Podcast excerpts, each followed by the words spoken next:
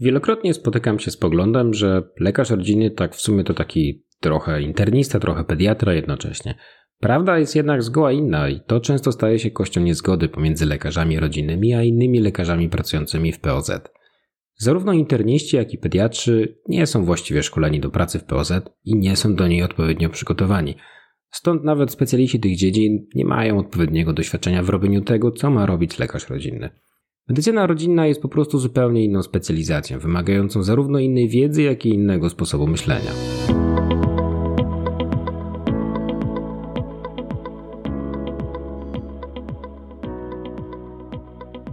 Cześć. Słuchacie podcastu Jak pracować w POZ. Jedynego takiego miejsca w sieci, w którym znajdziecie praktyczne informacje o tym, jak świadczyć swoje usługi w podstawowej opiece zdrowotnej. Nazywam się Jacek Bójko i od ponad 10 lat pasjonuję się medycyną rodzinną. Jako dyrektor medyczny przychodni szczecińskiej i specjalista medycyny rodzinnej od lat roztaczam szeroką i profesjonalną opiekę nad moimi pacjentami, od najmłodszych maluszków do najbardziej sędziwych dorosłych. Tym podcaście chcę zarazić Was moją pasją, podzielić się doświadczeniem zawodowym i opowiedzieć o niesamowitym wyzwaniu, jakim jest praca w POZ. W każdym odcinku przeprowadzę Was przez zawiłości procedur medycznych i sprawię, że staną się dla Was jasne i zrozumiałe. Odpowiem też na najczęstsze pytania i przekażę Wam sprawdzone wskazówki, dzięki którym będziecie mogli jeszcze lepiej zajmować się tą fascynującą i bliską ludziom dziedziną. Gotowi na sporą porcję wiedzy medycznej w atrakcyjnej formie? No to zapraszam serdecznie.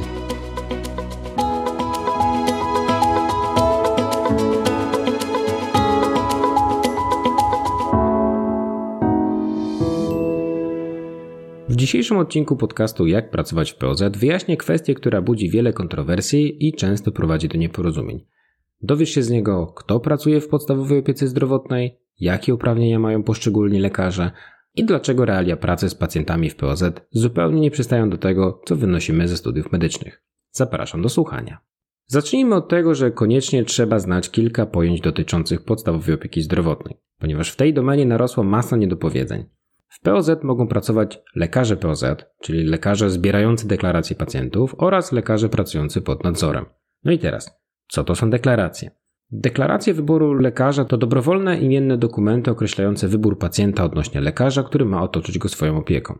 W przeszłości obowiązywała tzw. Tak rejonizacja, czyli pacjenci byli przypisani do przychodni na podstawie miejsca, w którym mieszkali. Ta zasada nie obowiązuje od lat, jednak wciąż wielu lekarzy w szpitalu czy w poradni specjalistycznej mówi o dalszej opiece w rejonie. Za każdą deklarację podmiot leczniczy, w którym zbiera deklarację dany lekarz, otrzymuje co miesiąc konkretną sumę w ramach kontraktu z Narodowym Funduszem Zdrowia. Podstawowa stawka to około 14 zł miesięcznie za osobę dorosłą. Do tego należy rozróżnić różne kategorie wiekowe, które są różnie płatne. Na przykład więcej pieniędzy NFZ wypłaca za małe dzieci czy osoby starsze. Niektóre czynności, takie jak konsultacje pacjentów spoza gminy danego POZ-u, i spoza gmin ościennych do, tego, do tej gminy, w którym jest POZ, przynoszą dodatkowe środki z Narodowego Funduszu Zdrowia na zasadzie opłaty za usługę. Z tej kwoty podmiot leczniczy musi opłacić wszystkie swoje wydatki. Pensje lekarzy, pielęgniarek, recepcjonistek, prąd, wywóz śmieci, wydatki na badania diagnostyczne, leki. No i to, co zostanie, to dopiero jest zysk tej placówki. No więc tak. Specjalistów pracujących w POZ dzielimy na dwie główne grupy. Pierwsza to lekarze zbierający deklaracje wyboru pacjentów. To lekarze POZ. Należą do nich w pełnym zakresie specjaliści medycyny rodzinnej, a także rezydenci medycyny rodzinnej, którzy mogą zbierać deklaracje pacjentów już od pierwszego dnia specjalizacji. To, że mogą, nie znaczy, że to robią. Nie zawsze jest taka możliwość, żeby rezydent mógł zbierać deklaracje wyboru w danej placówce. Dodatkowo uprawnienia do zbierania deklaracji mają także lekarze specjaliści internej pediatrii. Nie rezydenci, nie lekarze w trakcie specjalizacji, tylko dopiero specjaliści. Oczywiście tylko odpowiednio od pacjentów dorosłych i pacjentów do ukończenia 18 roku życia. Dodatkowym wymaganiem jest konieczność ukończenia odpowiedniego kursu medycyny rodzinnej, który nie jest nigdzie sprecyzowany, nikt nie wie kiedy ma mieć miejsce i od kilku lat jest to taki temat w zawieszeniu. Natomiast ten czas, kiedy te kursy należy wykonywać, chyba się zbliża, dlatego że pojawiają się pewne doniesienia, że te kursy mają być już opracowywane. Uprawnienia do zbierania deklaracji pacjentów mają również lekarze, którzy nabyli uprawnienia tak jakby przez zasiedzenie, czy pracowali w POZ przez wystarczającą liczbę lat, zanim wprowadzono ustawy regulujące wymagania odnośnie kwalifikacji do tworzenia list. Lekarze POZ są o tyle istotni, że to właśnie na nich oparty jest kontrakt z NFZ. Muszą być obecni w przychodni codziennie, w godzinach między 8 a 18 według swojego grafiku pracy. Codziennie, oczywiście w dni powszednie. Nie muszą też pracować 10 godzin dziennie, o ile ilość czasu poświęconego konsultacjom pozwala im odpowiednio zaopiekować się swoimi pacjentami. Częstym nieporozumieniem jest właśnie to, że lekarz zbierający deklarację musi być obecny w danej placówce przez te 10 godzin. To nie jest to prawdą. Praca lekarzy POZ polega zarówno na konsultacjach w przychodni, jak i konsultacjach w domach pacjentów i nie można zastrzec, że nie będą wykonywać tych wizyt domowych. Wizyty te należy wykonywać, jeżeli są ku temu oczywiście przesłanki medyczne. Lekarze zbierający deklaracje mają obowiązek opiekować się wszystkimi zadeklarowanymi pacjentami. Nie mogą zastrzec, że jakieś deklaracje nie przyjmą. Nie mogą też odmówić komuś złożenia deklaracji, nawet jeżeli ta osoba mieszka bardzo daleko od przychodni, nawet w innym mieście. Oczywiście mają obowiązek poinformować, że ze względu na odległość, która dzieli przychodnię od domu tego pacjenta, wizyty domowe mogą być niemożliwe.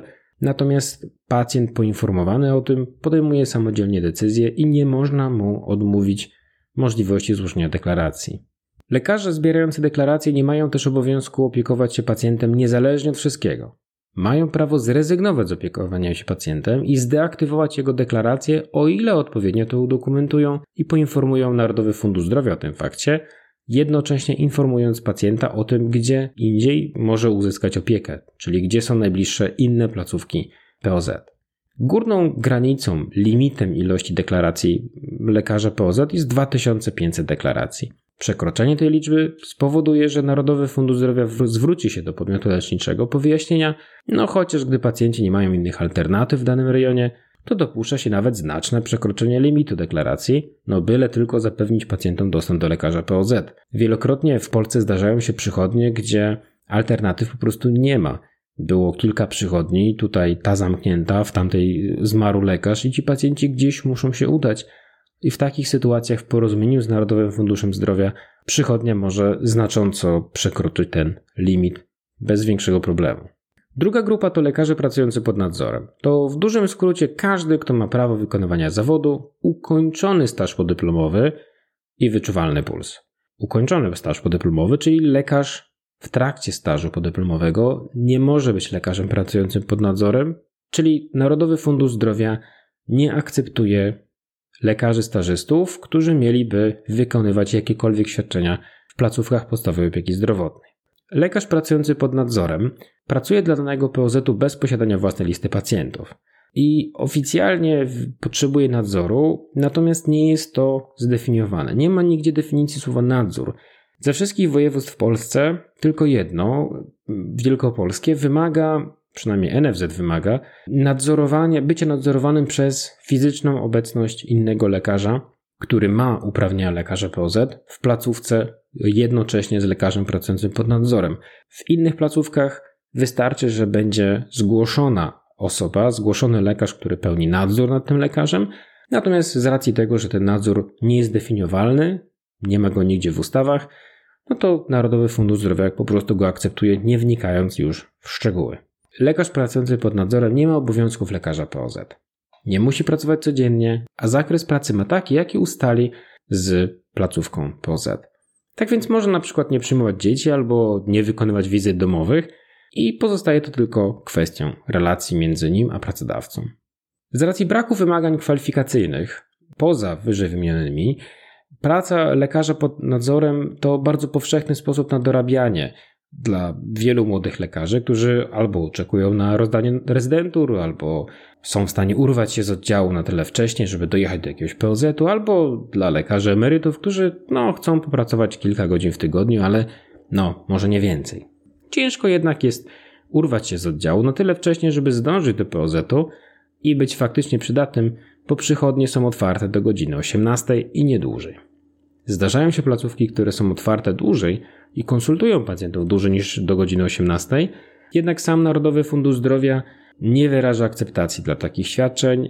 Placówka POZ nie może konsultować po 18 ani nie może konsultować w weekendy, dlatego że nakłada się to na świadczenia, które są opłacane w ramach kontraktów nocnej i świątecznej opieki lekarskiej.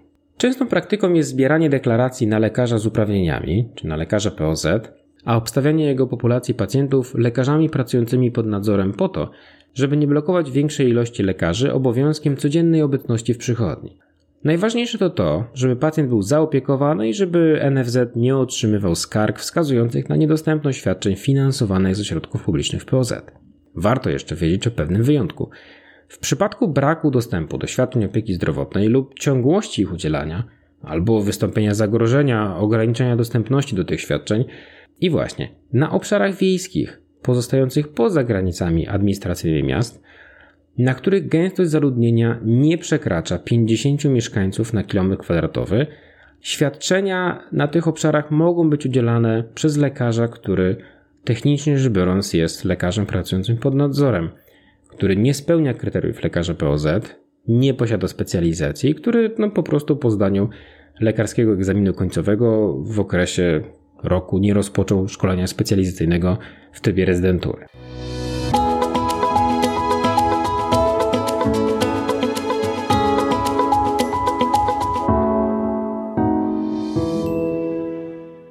Lekarz rodzinny to specjalista bądź lekarz w trakcie specjalizacji z medycyny rodzinnej. Natomiast lekarz POZ to każdy lekarz, który ma uprawnienia do zbierania deklaracji w POZ. A jeszcze z kolei lekarz pierwszego kontaktu to taki dziwny termin, który ma oznaczać w zasadzie wszystkich lekarzy pracujących w POZ i wciąż jest z jakiegoś powodu używany w mediach. No a teraz pewna kwestia skali. W POZ w Polsce pracuje około 25 tysięcy lekarzy. Około połowa z nich ma tytuł specjalisty medycyny rodzinnej. Połowa z tej połowy to lekarze, którzy ukończyli pełną czteroletnią specjalizację z medycyny rodzinnej i zdali państwowy egzamin specjalizacyjny. Jeśli ktoś nie ma na pieczątce tytułu specjalisty, no to w zasadzie nie wiadomo nic o jego kompetencjach do pracy w POZ. Czy jest doświadczonym rezydentem medycyny rodzinnej, czy też świeżo upieczonym lekarzem tuż po stażu podyplomowym. Co więcej, im lepszym jesteś lekarzem, im mniej kierujesz pacjentów do szpitala czy do poradni specjalistycznej, tym mniej jesteś kojarzony w przeciwieństwie do lekarzy, którzy kierują dużo z powodu braku doświadczenia albo braku kompetencji, albo innych powodów najczęściej finansowych. To właśnie te skierowania tworzą popularną w szpitalach opinię POZ. Dobra robota uzdolnionych bądź doświadczonych lekarzy jest wręcz niewidoczna. Gdy więc następnym razem usłyszysz w klinice, co ten rodzinny znowu tam za bzdury kieruje, to miej na uwadze, kto pracuje w POZ i jakie może mieć wykształcenie. Kolejna kwestia, którą chciałem poruszyć, to postrzeganie lekarzy rodzinnych jako takiego nieudanego połączenia internisty z pediatrą. Czy można tak określić lekarza rodzinnego? Nie, no zupełnie nie. Wielokrotnie spotykamy się z poglądem, że lekarz rodzinny to tak jakby trochę taki internista i pediatra jednocześnie. Prawda jest zgoła inna i to często staje się kością niezgody między lekarzami rodzinnymi a innymi lekarzami pracującymi w POZ. I tutaj zaryzykuję pewne stwierdzenie, które wielu lekarzy może urazić, przepraszam, i jest moim osobistym zdaniem. Zarówno interniści, jak i pediatrzy nie są odpowiednio szkoleni do pracy w podstawowej opiece zdrowotnej i nie są do niej przygotowani. Specjalista chorób wewnętrznych doskonale zna się na wielu chorobach, ich leczeniu i metodach diagnostycznych zupełnie niedostępnych w POZ. Jednak podczas specjalizacji spędza w POZ tylko dwa tygodnie. Do pracy w POZ są szkoleni lekarze rodzinni, którzy z kolei nie są szkoleni do pracy na izbie przyjęć, SOR czy na oddziale chorób wewnętrznych. Wszyscy jako studenci jesteśmy uczeni medycyny klinicznej, która bardzo, bardzo, bardzo różni się od medycyny w praktyce lekarza rodzinnego. Częstotliwość chorób jest inna, czas trwania objawów jest inny i inne są też same objawy. Bardzo często realia pracy z pacjentem w POZ zupełnie nie przystają do tego, co wynosimy ze studiów medycznych. Jako absolwenci wydziałów lekarskich często mamy przeświadczenie, że no, no co to za trudność pracować w POZ.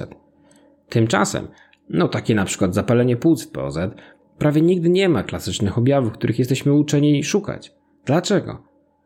Wynika to głównie z faktu, że wiedza, którą przekazują nam podręczniki i nauczyciele na studiach, opiera się o doświadczenie w prowadzeniu pacjentów w środowisku opieki no którejś tam rzędowej. Zapalenie płuc w POZ to na przykład kaszel od kilku godzin, no ze stanem podgorączkowym i lekką dusznością. Oczywiście mowa tutaj troszkę o czasach przedcovidowych. Coś, co wychwytuje się bardziej na podstawie znajomości przeszłości pacjenta, tego jak wyglądał i zachowywał się wcześniej, i, i tego, jak bardzo odstaje od tego, w jaki sposób chorował w przeszłości. Jeśli już pacjenta zobaczy lekarz rodzinny i określi jego stan jako na tyle poważny, że trafi do szpitala, to dopiero wtedy widzi go lekarz klinicysta, który pisze książki, z których się uczą studenci Wydziału Lekarskiego.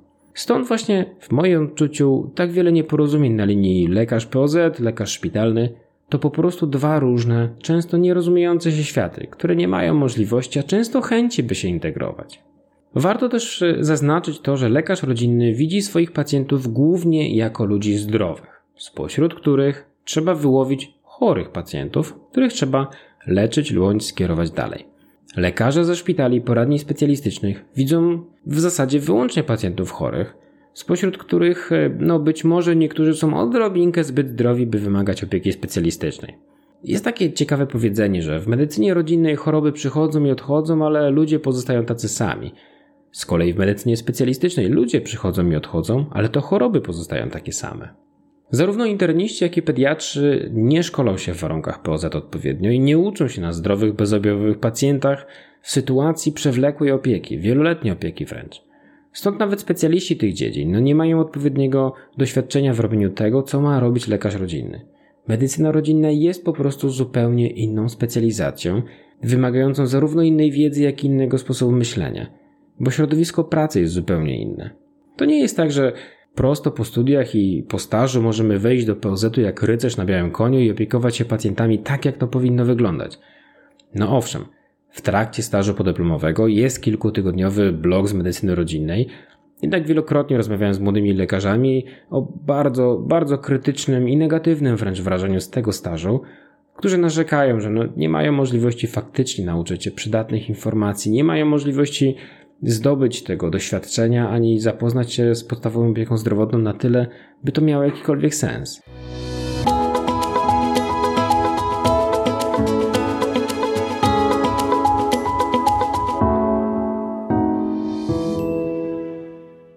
Warto powiedzieć coś więcej o zadaniach lekarza rodzinnego. Zadanie medycyny rodzinnej jest zajmowanie się statystycznie najczęstszymi jednostkami chorobowymi w zakresie, który nie wymaga konsultacji specjalistycznej.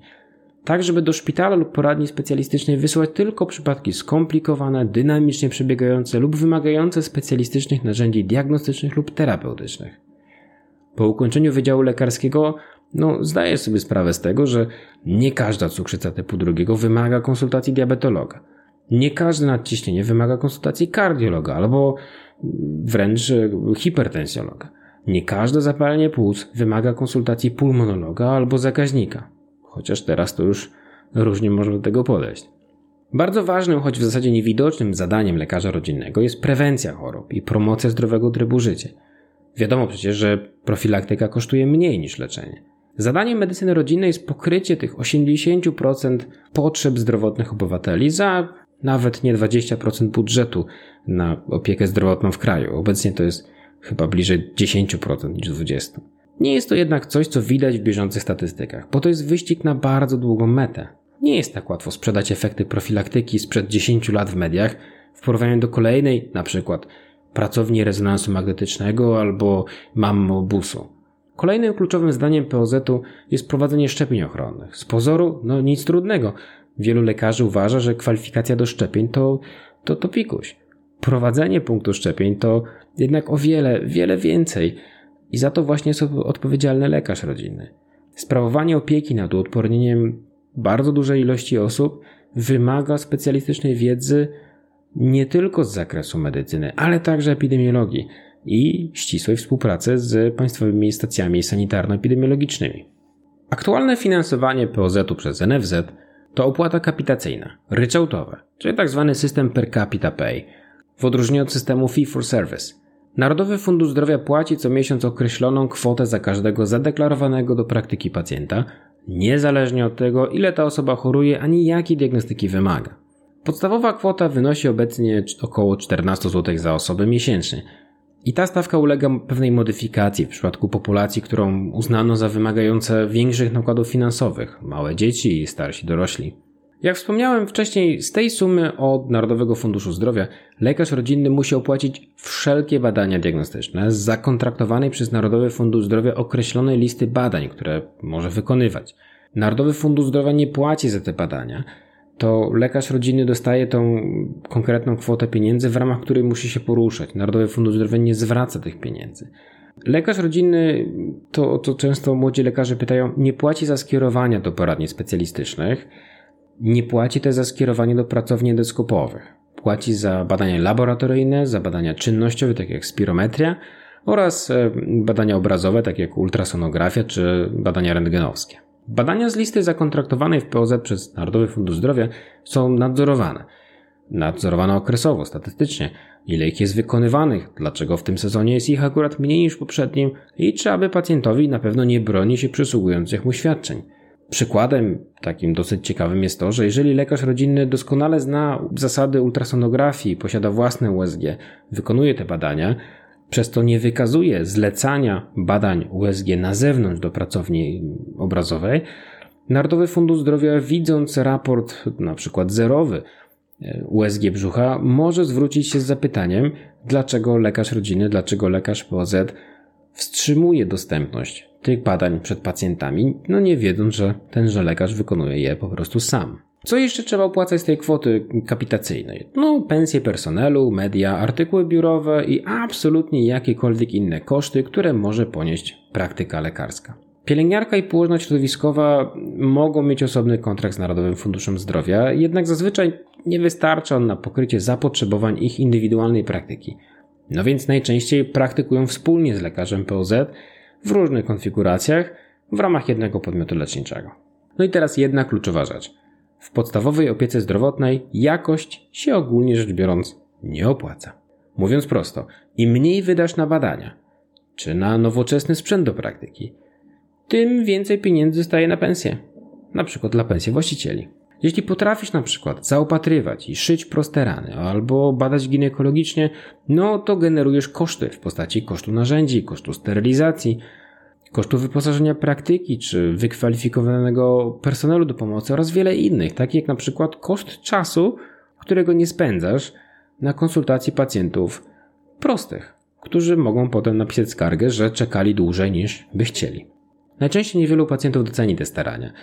A jak zdarzy się, że coś nie wyjdzie, no to pierwsze pytanie będzie brzmiało: No, dlaczego nie skierował pan pacjenta do poradni specjalistycznej albo na oddział szpitalny?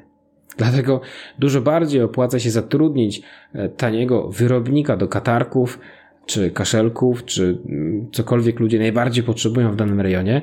Na przykład e, lekarza w trakcie specjalizacji z ginekologii, radiologii czy patomorfologii, po prostu, który pracuje jako lekarz pracujący pod nadzorem, i słać każdego kosztochłonnego pacjenta do szpitala albo do poradni, który przy okazji zarobi łatwe punkty na nieskomplikowanym, niewymagającym dużych nakładów pacjencie, wydłużając do granic możliwości kolejkę dla osób naprawdę potrzebujących. Pacjenci, słysząc te, jak, ile trzeba czekać na konsultację specjalistyczną, zdecydują się chętnie na prywatną opiekę medyczną, która no, ta chętnie ich przygarnie i ich pieniądze, no dopóki nie pojawią się jakieś kosztochłonne powikłania czy choroby, bo wtedy pacjent jest odsyłany do publicznego sektora medycznego. No i wygrywają wszyscy, no poza pacjentem, o którym wtedy mało kto pamięta.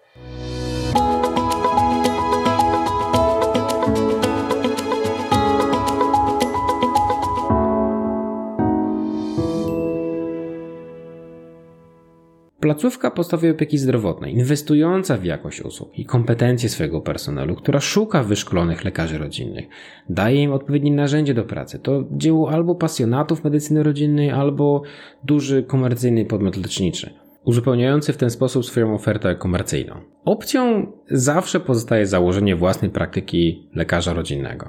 Robi się to, na co ma się ochotę i czuje się w tym kompetentnie oczywiście, Zleca się takie badania, jakich się osobiście potrzebuje, niezależnie od tego, jak, co jest w kontrakcie z Narodowym Funduszem Zdrowia. Samemu sobie jest się szefem, generuje się takie koszty, jakie się potrzebuje dla zachowania integralności zawodowej i poczucia spełnienia w wykonywanym zawodzie. Jak chcesz, robisz małą chirurgię, badasz ginekologicznie, robisz USG, co tylko zapragniesz. Pod jednym, bardzo ważnym warunkiem – że pogodzisz się z faktem, że dokładnie o tyle zostanie ci mniej w kieszeni na koncie, a jak coś pójdzie nie tak, no to pacjent będzie miał żal do ciebie, no bo nie wysłałeś go do specjalisty, a mogłeś. No jeśli dobrze to rozegrasz, to zostanie ci też czas na karierę naukową, podróże lub życie rodzinne, ale to wymaga już wyższej ekwilibrystyki.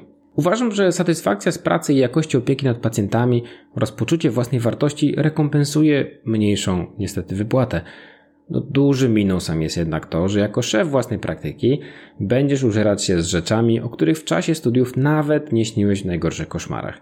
Dla przykładu umowy, rozliczenia, sprawozdania, rachunki, papiery, zaopatrzenie praktyki, odbiór śmieci, ciągłe myślenie o swojej przychodni, rotacja kadr, rekrutacja kadr, nawet w weekendy i na urlopie. To wszystko powody, dla których mimo wszystko tak wielu młodych lekarzy nie decyduje się właśnie na założenie własnej przychodni POZ. Słuchaliście podcastu Jak pracować w POZ, jedynego takiego miejsca w sieci, w którym dzielę się z Wami praktycznymi wskazówkami o tym, jak pracować w podstawowej opiece zdrowotnej. Jeśli macie apetyt na więcej, zapraszam Was na moje strony kursy.jakpracowaćwpoz.pl oraz jakpracowaćwpoz.clickmeeting.com. Znajdziecie tam specjalistyczne kursy, szkolenia i webinary stworzone z myślą o lekarzach, którzy chcą poznać podstawową opiekę zdrowotną od podszewki, podnieść swoje kwalifikacje i lepiej opiekować się swoimi pacjentami. Przy ogromnej pasji, jaką darzę moją pracę, na pierwszym miejscu zawsze stawiam moją rodzinę. W końcu jestem lekarzem rodzinnym, prawda? Dlatego serdecznie zapraszam Was do wsparcia mojego kochanego synka Polka w walce z ostrą białaczką poprzez stronę pomagam.pl łamane na polduś, tylko bez polskich znaków. Znajdziecie nas też na Facebooku pod adresem małpa ekipa Poldzika, gdzie zawsze dowiecie się, co tam ciekawego u nas słychać. Dzięki serdeczne i do usłyszenia w kolejnym odcinku.